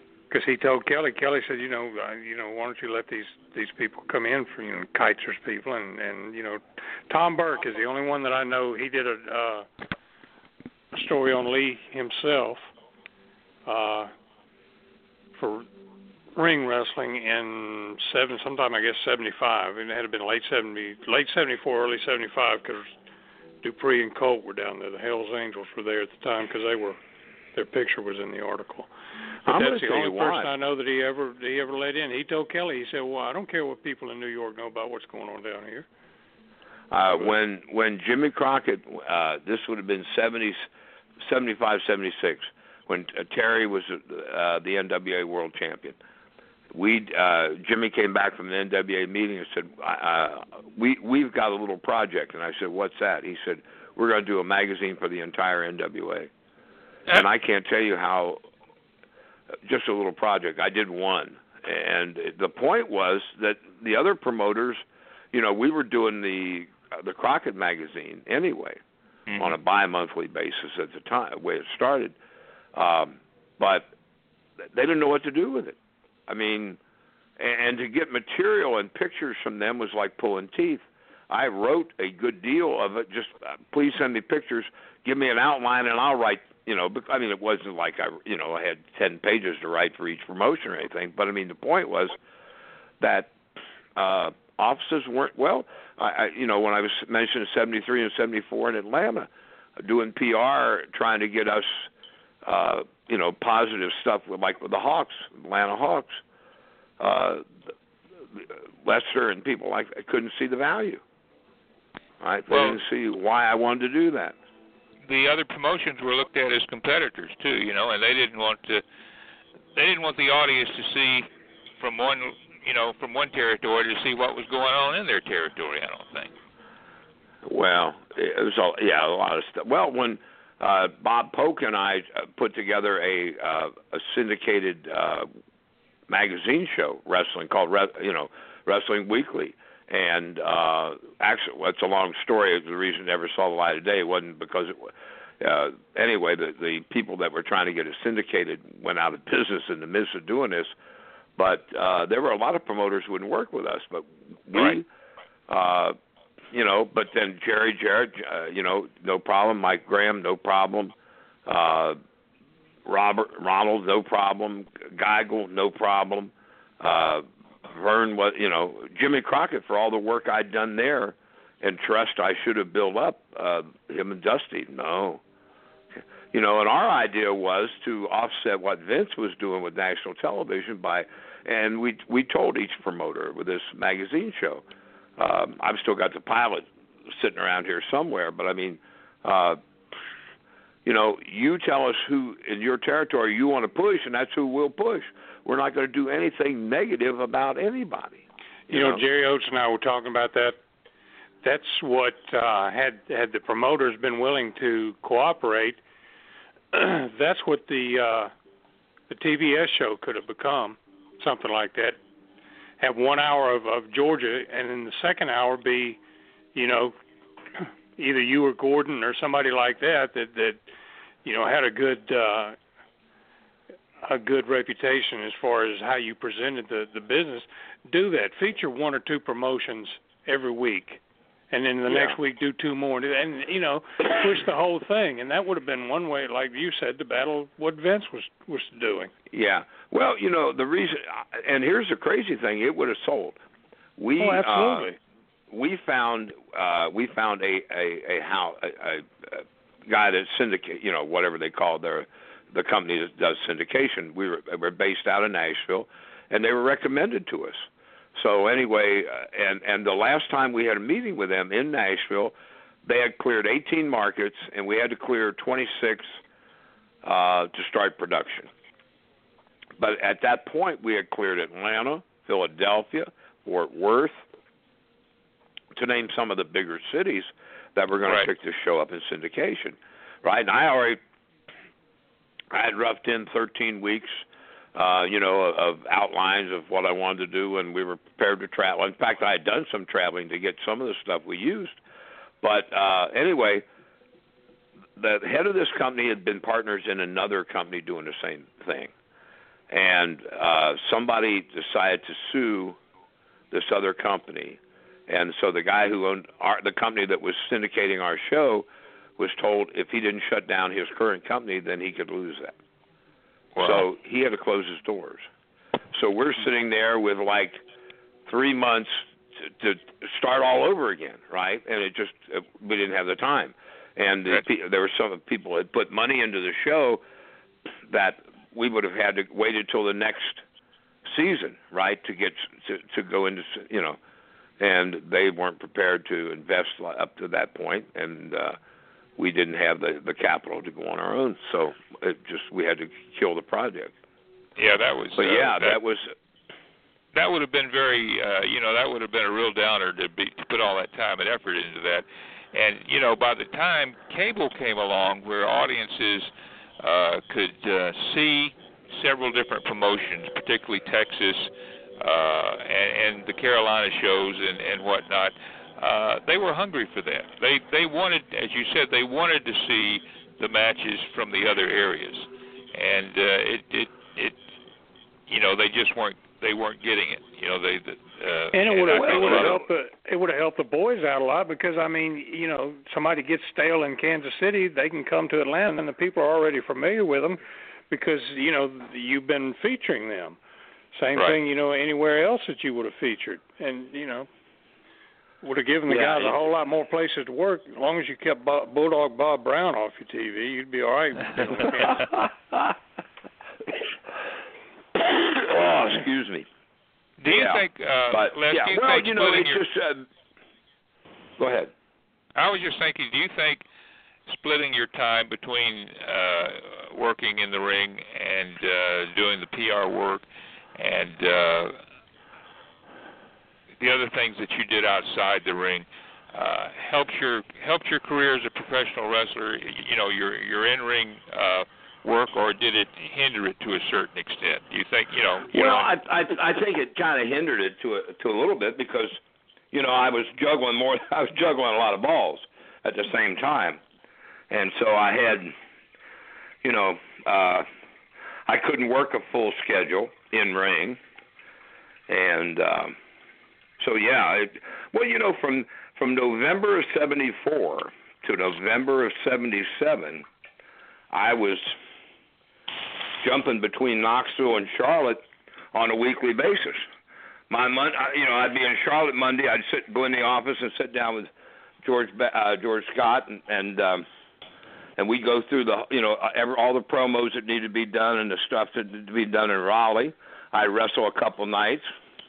I had all my paperwork put together, my uh, idiot sheets to do promos. Like I say, we used to do a hundred promos on Wednesday morning, then then tape the the two shows Wednesday night, Caudle's A show and then the B show. For a while, I was the host of the B show, and then Ed Capral came up once. uh and closed her doors. But um How how long did Ed do that show? all- I don't know. He was still there when I left. When I left in '77, he was still there. Okay. We've had some questions about Um, yeah, I don't remember. To be honest, I do not remember. But uh, anyway, what I was doing, I was work. I was in the Charlotte territory Monday through Thursday. Then I catch. I get on the uh, Piedmont Airlines in Charlotte Friday morning, fly to Knoxville. Uh, Fuller and I would have lunch, go put the TV together, work Knoxville Friday night, produce TV Saturday morning, work a house show Saturday night, get back on the plane Sunday, fly back to Charlotte, and start all over again. Wow. So I did that for for three years. So I was uh thank God I was young. At least according and, to and thank. God I was having a good time uh, because it was uh yeah it was it was it, you know I look back at it, it was a grind but I loved every minute of it. I well you know he gave me I had all these ideas for television and a lot of guys looked at me like they thought I was nuts. Even younger I mean Jimmy Crockett Jr. is not that much older. You know, I don't know actually if he's any older than me. Uh but uh you know, he wasn't that open-minded. And when when Fuller bought Knoxville, when he called me to uh, want me to come aboard, he said, "I don't know anything about television. You have carte blanche as long as it makes sense." So we did a lot of things that nobody had ever done before, and um, you know, a lot of people said we couldn't do it until they saw it work, and then they said, "Wow, I want to do that too." But uh, so that was the thing for me that Ron, you know, put that much faith in me and and turned me loose, and, and we had put together a hell of a product, uh, which we were very so that program was the first. You you started the the personality profile thing. Yeah, You you and guys split did, screen. did the the split screen, the instant replay. yeah, You're the first one I remember ever doing any kind of promo package on a wrestler. Long, even before Jarrett started doing the mu- music videos, you were doing voiceovers for promos for like, you know, Stomper and Tony Charles and right. Joe that LeDuc, stuff's on like YouTube too. yeah. Yeah, that stuff's out there on YouTube. Uh we did we did Garvin with a plane. I I don't know where that one's at, but yeah, I wish I had copies of all that stuff. But yeah, well, you know, part part of the idea, you know, um I I wish I could tell you that I just got stoned out of my mind and came up with all this in in a burst of mental energy, but I didn't. Uh you know, football uh NFL back uh back then they didn't have four ex players as analysts at halftime. So they, uh, where I first came up with the personality pro, well, two things. First of all, uh, in '66, when when I first came to Atlanta, the first time I was on TV, Leo said, asked me, said, "Is this drag racing thing that you sent me the pictures? Is that a shoot?" Yes. I've been driving race cars since I was 15 years old. Do you know anything about drag racing in Georgia? Yes, because some of the national champions are out of Georgia, and I so and I, you know, so I do know something about it. Well, I'm going to have Ed ask you about that because you're not involved in any programs right now, you know, in any angles right now. So um, we talked about wrestling, but Ed brought up, uh, you know, drag racing as well. And then the next time I was in Augusta, this lady uh told me she said my grandson would like to get your autograph uh, and uh, he was the kid was probably fourteen fifteen years old. And uh so anyway they stood and talked to me and I said uh, do you come to the matches here at Bell Auditorium with your grandmother uh every week? And before he could open his mouth she said uh this the first time he's ever been here. He comes and watches every Saturday but he never wanted to come until he saw you talking about hot rods. And I realized I'd sold a ticket Right. for a wrestling match because of my hobby. But anyway, then to move fast forward to the the NFL thing at halftime, they were doing what I I don't know what they called them at the time, but I call them you know they were like personality profiles. Like for example, and what kind of fascinated me was you know like say a Dick Butkus, uh, mean, slobbering, you know cussing, uh, animal defensive uh, linebacker. They they they show him his hobby is making pottery or something, just 180 degrees different, right? But it gave you a, another look at the person from it, and it gave you some depth to that person. And I enjoyed those things at halftime. And then, and then I realized NASCAR. That's what what is NASCAR?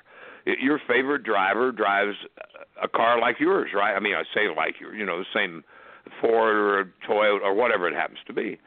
So I'm thinking, why aren't we doing that? So Ron, that was my chance to find out, and it worked. Um, we got a lot of feedback from people, but you know that to me, if I had two hours a day or three hours on Monday instead of some of this stupid ass comedy they do, which isn't funny, uh, I would I would do uh, video packages. Uh, you know, with some of these guys have extremely interesting backgrounds. Um, you know, but I think it also gives the fan something else to grab. Hey, that guy went to the same college I did, or hey, he he's got the same hobby I do, or he likes the same football team I do. So it right. it just gives you more to grasp into that character. You know, and that, that was one of the things that always made Gordon unique as well. Because I know I used to just, you know, do jobs on on TV, but he would always come to the dressing room if it was somebody that like me that wasn't there every week that he wasn't familiar with, he'd come ask you something about your background. And then he would embellish it and then bring it up during your match. If you lasted long enough, That's what I was going to say. If, if it lasted bring long it enough for him to bring it up. yeah, but, when uh, uh, but when he I was started- always doing that. when I started in the office with Crockett, I got uh file cards. I had everybody fill out questionnaires. Back back then, their astrological sign, where they went to school, uh their hero as a child, whether it was an athlete or Lone Ranger or whoever they happened to be. But I got a lot of information, and we kept a set of those cards. Uh, you know, I brought those with me to Raleigh and shared them with Bob and everybody. I mean, again, uh, you know, some of this stuff is so stupid that they do today, and there is no the character. The characters are so shallow that you know these people can't live like this, right? You're Yeah, well, you know, uh, it's just it's a it's a it's, it's a whole different ball game. But the point is, and I'm not going to get into a long rant about the fundamentals of of emotionally hooking somebody haven't changed in 50 years and are not going to change in the next 50. That's still the same. Uh, they're they're trying to reinvent the wheel for some stupid reason, and that, I'm not sure why. But anyway, it's it's a shame because there's some good athletes there that uh, are capable of telling good stories. They're just not doing it. Well, it's You, kind of a um, plug-in process. You know, they come up with an idea for a character, and uh, you know, if if that guy doesn't work, they pull him, pull the plug on him, and plug somebody else in, and uh, he doesn't But get you to know, use that's that name. the crazy thing is there are people there that's got to be as smart about this as what I'm about to say is, is simple, just common logic. When Dusty passed away, everybody was saying, "Oh, well, you know, Dusty was so unique, and it's Dusty." And, and I said, "But you, do you understand why Dusty stood out? Why? Well, he was the only one being Dusty. Yep. There was only one Dusty. There was not a hundred. And now everybody has to have a gimmick. Everybody has to have a catchphrase, and every character is so over the top that none of them stand out. Just everybody, you know, everybody is a character. and nobody First, wants to let they're, their opponent to, go they're over. there to push a, a figurine or a, a T-shirt with their catchphrase on it. I mean, that's what their function is now. I know. I well, you know, they've got over a million people signed up at ten dollars uh, a month for their network, and they're selling merchandise. House shows are down, number ratings are down, uh, et cetera, et cetera, et cetera. But with that network, they don't. No. The fact that you're getting less than a quality product doesn't. They don't care. They don't have to. Yeah, because there's no competition. Uh, I mean, the only wrestling I watch, other than digging out old tapes of or old DVDs of, you know, stuff from the '70s, '60s, '70s, and even '50s, I watch the uh, Lucha Underground. That's the only thing I watch. I've That's the seen only current thing I watch. that. Well, NXT. The crazy thing is NXT is closer to what we're used to because they don't turn around and talk to the audience every 30 seconds. Uh, it's, it's not all you know. It's it's about working holes and stuff. The crazy thing is they take those same people that got over doing that on NXT and move them up to the main roster. They turn them into jokes. Mm-hmm. They turn them into you know, and it's even booking. Uh, you beat me, I beat you. This it's the same storylines over and over. Uh, you know, they do uh, different uh, different. Uh, they do stuff that we did years ago, but they do it every week. You know, uh, the whole distraction thing. You know, as a babyface, I come out and distract the heel that I'm feuding with, and some guy who should never have beat him rolls him up. I mean, Mhm. you've seen that before. I and I think in the 20 years that I wrestled, I may have done that five or six times in 20 years. WWE does it five or six times in five or six weeks. So there's nothing fresh about it at all. You know, I mean, they just they wear things out and they don't seem to care. So, you know, it's sad. But you know, the crazy thing is, you still teach the same fundamentals. I did a big thing at the Monster Factory in New Jersey back in August with Rudy Gonzalez, who was uh, uh, Rudy the was the head trainer at my, Shawn Michaels' place in Texas, and and um, I've worked with you know Rip Rogers from OVW and Tommy Prichard, and we you know the uh, Rudy was mentioned as one of the young guys from the Monster Factory who now works for Ring of Honor. Uh, Rudy, he and I, uh, the three of us were working one ring together, and Rudy mentioned he said, you know, we're all from different uh, generations, but the fundamentals are all the same if you teach them right and if you learn them right, and they are. So that's that's my goal anymore. You know, if you want to, you know, and I tell guys, listen, get a good sound foundation under you, good fundamentals, understand the psychology of the business. Then if somebody offers you uh, a hundred thousand dollars a week to act a fool, then act a fool, man, and take the money. You know, Sure. it's a bu- it's a business. You know, and I I try to tell these guys too that when I pan some, when I say, "Oh God, that's a horrible character," I don't know. Sometimes I don't know who the guy is doing it. I, I don't like the character. It's not the guy playing the part that I'm mad at. It's the idiots that write this crap that upset me. And that's my rant for tonight. That, that's it. Randall Brown said we used to we should really the person we should get mad at is the timekeeper. He said because they all look pretty good with the music. You walk into the ring. He said, but when that guy rings the bell, then they got to work. He said it goes downhill from there. It does. He's right.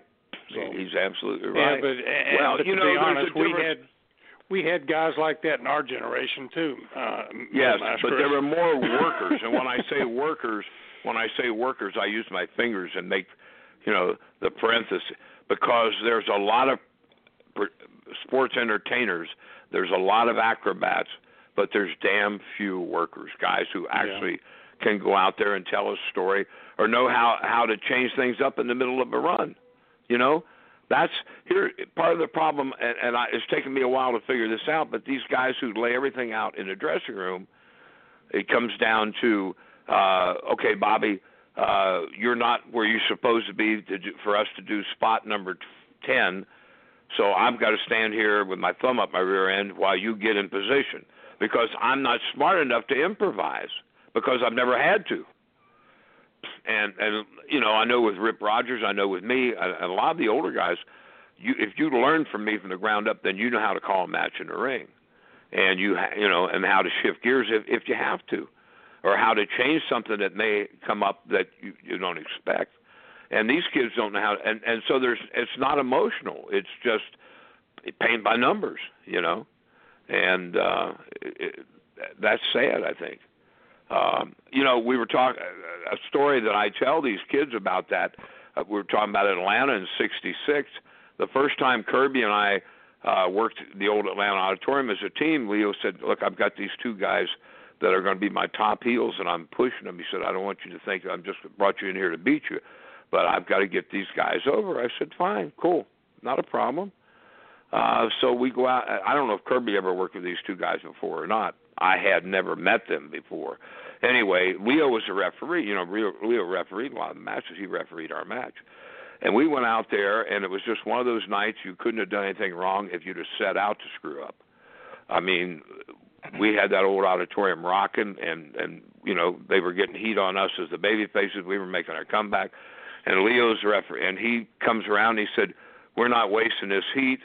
We're changing the finish and bringing this back." So he changed the finish on us on on the fly right there.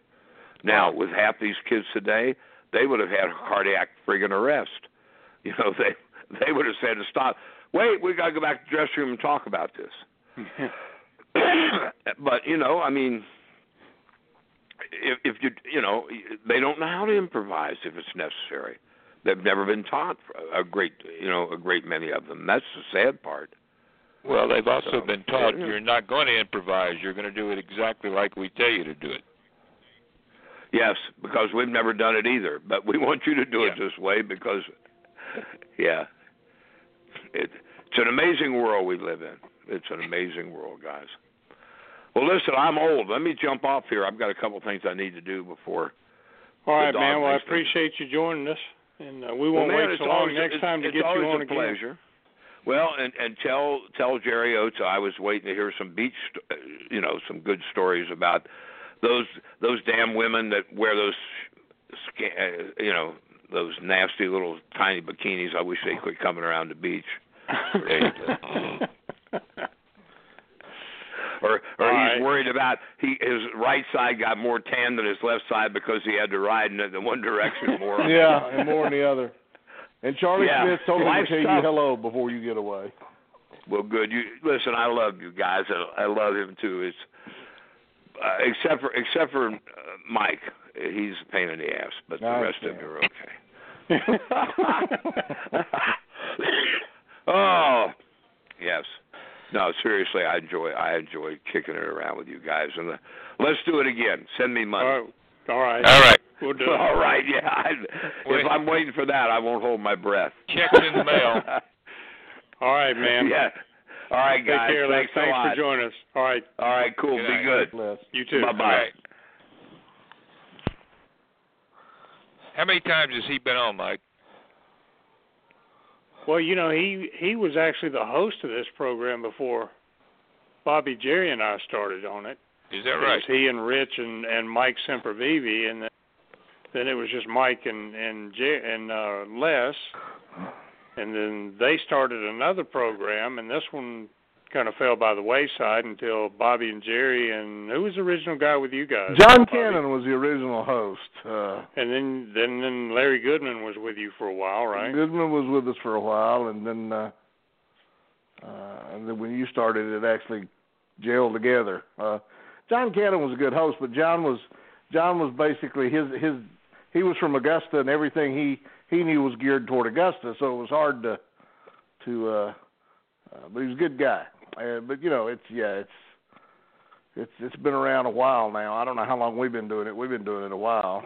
We started in September of 2010. Jeez. So we have just celebrated our sixth year anniversary, with the occasional, you know, the exception of the, the six month gaps from when I was sick and Jay and and Bo filled in. Yeah. Um, and then you know, Jay, um, Jay, you've been with us full time. What, three years now? Two years? Uh, probably at least that long. Yeah.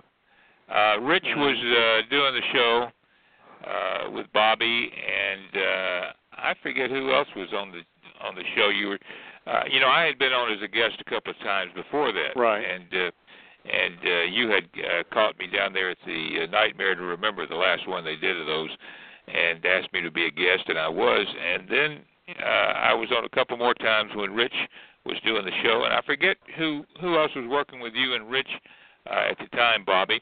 Uh, but uh, then Rich wanted me to be on full time, and uh, then he asked me to take over the show. But I told him I was, you know, I didn't have time to put the show together and try to get guests.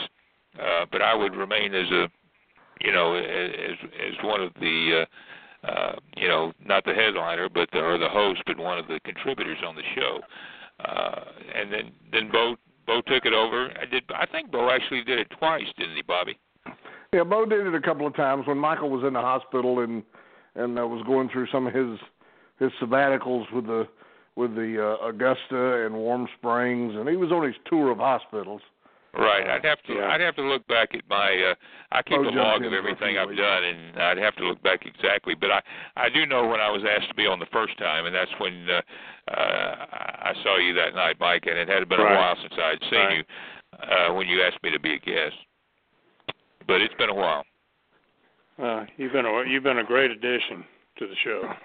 Yeah, it Well, seems like you. longer than two years. Seems like a lifetime. Yeah, Yeah. You're right. You're right. what- That's what makes it good. you know, and that's uh, you know, we Bobby's talked about that. Uh, you know, there are a couple of times there that I didn't feel quite up to it, and I, uh, you know, was going to say, well, I don't want to do it tonight. But uh, as Bobby's always said, uh, you you got to be there, otherwise somebody's going to get your spot, right, Bobby? That is. That is, and you know, it, it's it's funny about this show, and and I, you know, looking back, talking about six years, when Rich first approached me to do this, I gave him every reason in the world not to do it. I just didn't want to do it, and and I thought, God, I don't have time. I got this, I got that, and I gave.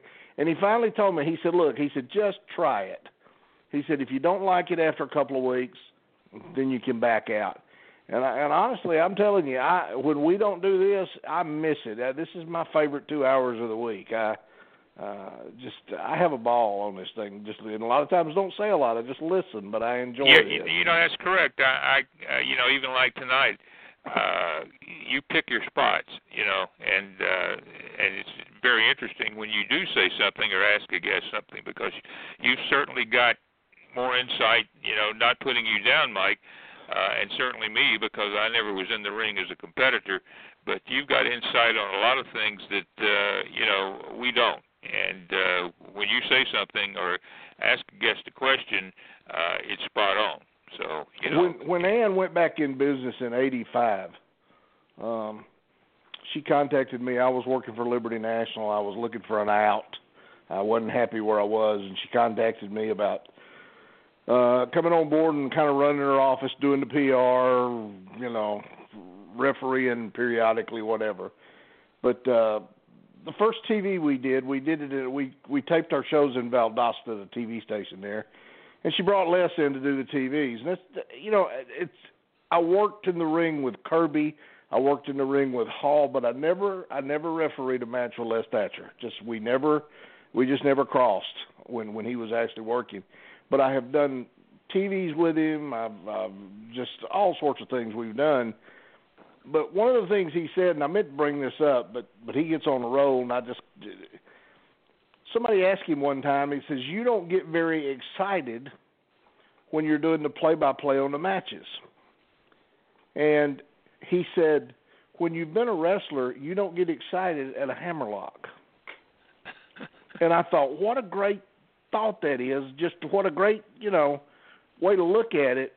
As as a, as a former wrestler, you know, it it's going to take something phenomenal for him to get excited about it. right. And when he does a show, that's exactly how he is. He's very he's very even keel when he's doing his commentating and and you know, but he picks his spots and if it's an angle they're working or whatever, he gets it over.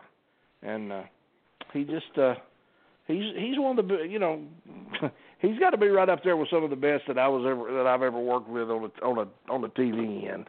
All right, as, as far as commentators go, he's he's right there with Gordon to me. I mean, Yeah. it's it's one A and one B as far as the two of, two of them go.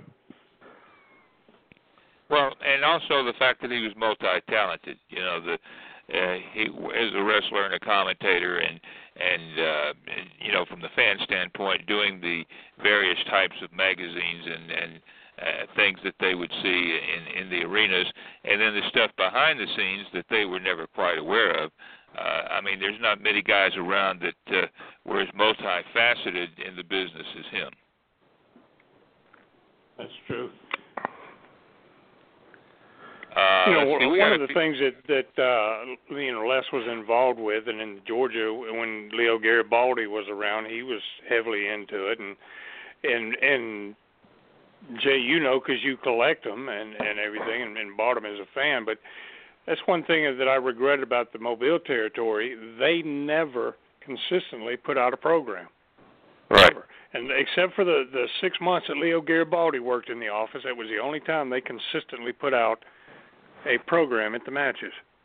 Well, you know, as Bobby well knows, uh, it's not only putting out the program, particularly if you've got a circuit, but you've also got to have that little uh, slip that you put in there with what's going to be the matches for that night. Yeah, the card. Uh, yeah. Yeah, if the card's not there, uh, the fans are not that interested, uh, particularly if they make the circuit because they've, you know, they've maybe seen that uh, that publication. But if that uh, little, if that thing's in there, they'll buy it again. Well, you know something too that, that when I first started going to the matches back in the '60s, uh, you know they they printed the program for Atlanta, and and the the card was actually printed on the program.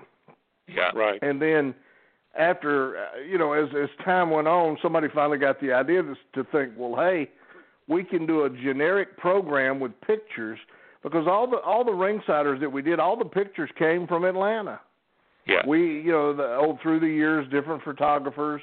Uh, you know, when I took over the program after Freddie left, Emmy Yates, who was a fan, Right. uh, sat on the second row every week, made pictures from her seat. I started paying her to take pictures every week, and uh, moved her from the second row to a chair up by the ring. yeah, but she always she, did uh, the pictures. She did the made the pictures for all the wrestling news articles that I did. Right, right. And, and you know, it was uh so but yeah, there was there's a lot more to a program than people people realize. Uh, one of the things I did when I took it over from Freddie, I brought back an article by Paul Jones. You know, now Paul never wrote Yeah. one. I would write them, but I would go to Ole and say, "Hey, tell me something. You know, you got somebody coming in in the next couple of weeks we can plug." Or I would ask him something. He just to give me just give me a something and then I would do a little two paragraph, you know, from the promoter article, and and to give the people something, you know, other than pictures. And uh, Right. I also had to, I did a thing there for a while where uh, I would have somebody do a story on somebody. Uh, I did one on Lieutenant Wright, the head of security for the for the uh, for us at the Omni in the auditorium. I did a story on him. I did a story on. Uh, uh I don't remember who all I did them on, but but just doing something different, and uh it was. uh Then you got to deal with the printer, and then you got to make sure you get enough and not buy too many because you don't want to have them for the next hundred years. You try to move them and Right. get rid of them, but. I was putting out a I put out an issue when I took it over from Freddie. I put out an issue every time we ran an Omni show. That was my guideline for putting a new program out. And of course, when Freddie was doing it, he was putting one out every Friday for the auditorium. Oh yeah.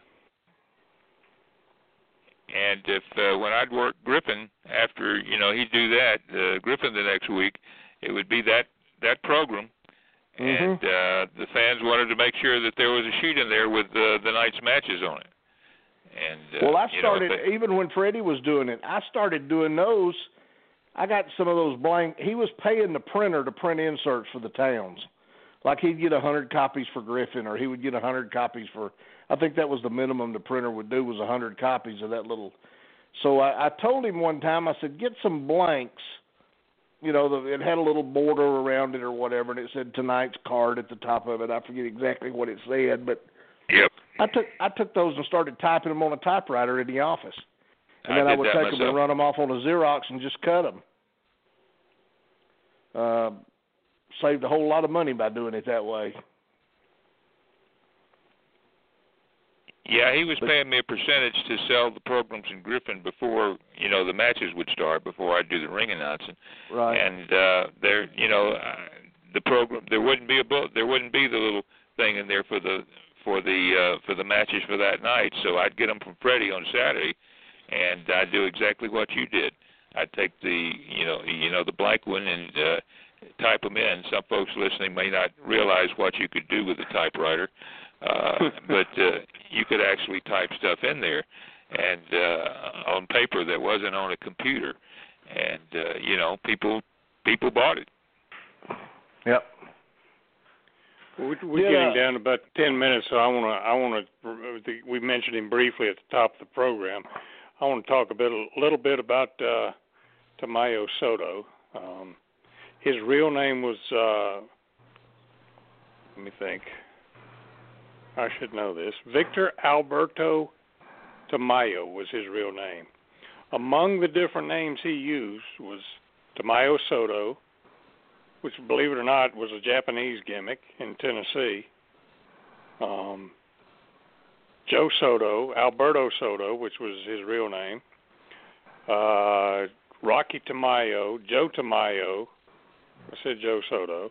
Under a mask, he was uh, one of the Black Monsters in 1963 with a guy by the name of Thomas Riande, and uh, they worked Mobile, Tennessee, and I think they came through Atlanta at some point. Seems like Chuck Chuck Thornton told me they came through Atlanta at some point. And then his best known mask mask gimmick was he and Frank Martinez were the Blue Demons in Louisiana, Florida, and uh, the Gulf Coast, and then came into Georgia as the Super Assassins. Yeah, remember them quite they well. Changed their name to the Super Assailants. Right. So, That were you, either one of you guys ever run? Well, you, that was before either one of you were actually in the business when they were Right, in. but I, I I remember that bit where they were the super assassins, and then uh Tom Renesto came out there under the mask, of course, and said, uh, you know, we're the assassins, and uh they had they changed the name on the air. And didn't didn't they do a mask versus mask thing? I Were think they- they did that too. Yeah. And uh, I know Galento managed them. Didn't he come in initially as their manager under a mask? Yes. I've seen some pictures, but for some reason or another, I don't actually remember him working with them. But I guess he probably did. Yeah, he was their manager. I remember that deal, but that that was uh yeah, there was uh Joe Tamayo. I, when you said Joe Tamayo, I didn't recognize the other names, but I remember. I, I can't remember if I was actually ever in the ring with him, but I know I saw him work a lot.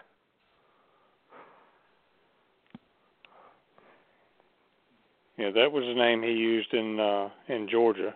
Yeah. And then he was also Inca Peru in Oklahoma, and a variation of that in Japan. He was Inca Peruvian, and he also toured Japan one uh, one tour of Japan as the the Blue Devil. So he was uh had a long career, and I I didn't realize when he came into what year were they in Atlanta? Sixty nine. 68, 69, something like that? Or was it later than that? Something, something It was like that. before that, wasn't it? I c- Well, they were in Mike- Mo. Well, he well Frank Martinez and Al Green were in Mobile as the the Blue Demons in '70, and Tamayo and Frank were in Tampa in '69 as the Blue Devils. No, no, the Blue Demons. No, they that was '68. They were down there as the Blue Demons. So it had to Oh, been you know was- '68 or so. I thought you were still talking in. about the super assailants, but uh That's who I am. I am. It's the same, basically the same team. but when I'm saying, using that name, name. they were using the name the Blue Demons by then. Um, I don't know which they did first, whether they did the demons first or whether they they did the. I think they did the demons first, and then became the uh, super assassins. But anyway, um, when when they were here, he was pushing forty at that point. When they were in Atlanta, because he was- he was born in 1930. He first came into Mobile uh, with Riande as the Black Monsters in '63 and uh they did a deal with the uh with the medics and a mask versus mask thing and lost their masks to the medics and they identified him as Thomas Riande and and um Alberto Soto and I'm almost positive Chuck Thornton, told me that the the monsters came through or through um Atlanta and unmasked too and the same Did the the fans same actually know? Did the fans actually know much about who they were when they unmasked? No, they never. Neither one of them had ever been, at least in Mobile. Neither one of them had ever been there before. I you know I can I can sort of remember that with those guys uh that you know it didn't mean a lot when they unmasked because the fans didn't really rec- uh, you know relate to them. It wasn't somebody that they were familiar with under a, under the mask. Right. Sometimes that was a good thing because you could tell a guy, you know, no matter, you know, how many masks he put on, you could always tell if it was him, if it was somebody who'd been in the territory for a fairly Right. lengthy lengthy time. Um, and it and it helped the mid card guy sort of sometimes uh working particularly as a tag team putting the mask on they could you know go up from working mid card up to working semi or main events Right. Right. But some guys like Rocket Monroe, you can do whatever you want to with him. You're still gonna know it's Rocket Monroe. true true They tried they tried that in, in Mobile. They put him under a mask, called him Mister R. they did it one time. I think some kid stopped him on the way to the ring and said, "You're Rocket Monroe." He went back and told Rocky McGuire, "This ain't gonna work, bud." well Charlie you know Smith tell, Charlie Smith or Charlie Harbin told the story. I can't remember who told it to me. They put Charlie Harbin under a mask. And if you ever saw Charlie Harbin walk, there was nobody else in the world walk like that. And they put Charlie under a mask, and he walked out of the dressing room, and some little old kid about twelve hollered, "Charlie Harbin!" And they said Harbin stopped, looked at him, and said, "Shut up, kid. You're not supposed to know who I am." you know that, that that's true. A lot of guys, you know, uh, Rocket had a you know uh, particular walk, and uh, you know his features were were pretty prominent even under the mask, unless it was extremely tight. Uh, so you know that's I, I can believe that with ease. Some guys were a little more difficult to figure out, but uh, I, I think you know the smart fans or the fans that you know said they were smart or didn't use that term because they didn't know what the term was, but you know they were there every week uh, consistently, and by the time they started being able to see the magazines and whatnot, uh, and guys working in other circuits, it wasn't difficult if they were fairly well known uh, to figure out who the guy was under the mask if they were coming in new, you know. I tell you something. You talking about distinctive walks? Kurt Von Hess was another one. He had been in Mobile um, in '77, the last year that Lee had it, and uh, he'd been there most of the year. And uh, so I saw quite a bit of him. And then uh, when he, um, when Lee sold to Fuller, Fuller had a, a uh, had his own assassins team, and it was Roger and uh, Roger Smith and, and Randy Colley. And then uh, one of them left. I, I don't remember. I think it was Roger that left, and they brought Kurt Von Hess and put him under the hood. And that I could tell the minute he walked down the aisle. I, well, he was smaller than Roger, so I could knew that right away. But then the way he walked, I knew exactly who it was. Well, that that was in '78, and then later on in '78, they started uh, showing these interviews of the Masked Superstar. He was coming in and working matches in Mobile, and they were doing taping the interviews. You know, it was Freddie or Gordon interviewing Bill Eadie. That was the interviews. When the Masked Superstar wrestled, it was Kurt Von Hess, and you could tell that he had that same walk. I could tell just by the way he walked that that that's it was Kurt. He was just so so distinctive. Uh, we're down to a minute and a half, uh, Mike. If you're Bobby, if you got anything to want to wrap up with, or talking about what's going to go on in the next few weeks. No, I don't have anything thing happening. Just remember, everybody, that this this weekend, uh, set your cla- clocks back. That's right. Yeah. Are we going to uh are we going to do a Thanksgiving show this year? That's up to you guys. I'm I'm up for it. I'm available if if we want to do one. The All right. the the Thanksgiving is Thursday. I mean, yeah, it is Thursday. It always is. But uh, It- normally it is, yeah. It's, uh, Yeah, no big brainer here. It's just, uh, Jay West. It's on Thursday night. Yes, I was even putting that in my book. So we will plan to do a Thanksgiving night show. okay. You, we'll- we'll plan you know, something. you want you want to kind of. I mean, we could go over the Thanksgiving. I mean, I know it's been done. we, we do. That's generally what we've done every year. So yeah, we'll we'll do that. okay. Sounds right, good to me. of well, the Mike. bell has rang, so uh, we're we've reached a Broadway. So we'll get together and do this again next week, guys. Had a good time, guys. I will talk to you later. All right. night. Good night. Good night. We thank you for listening to this broadcast, a production brought to you by the GWH Radio Network. Stay tuned to GeorgiaWrestlingHistory.com for the latest information on upcoming events and more. As always, we thank you for your continued support.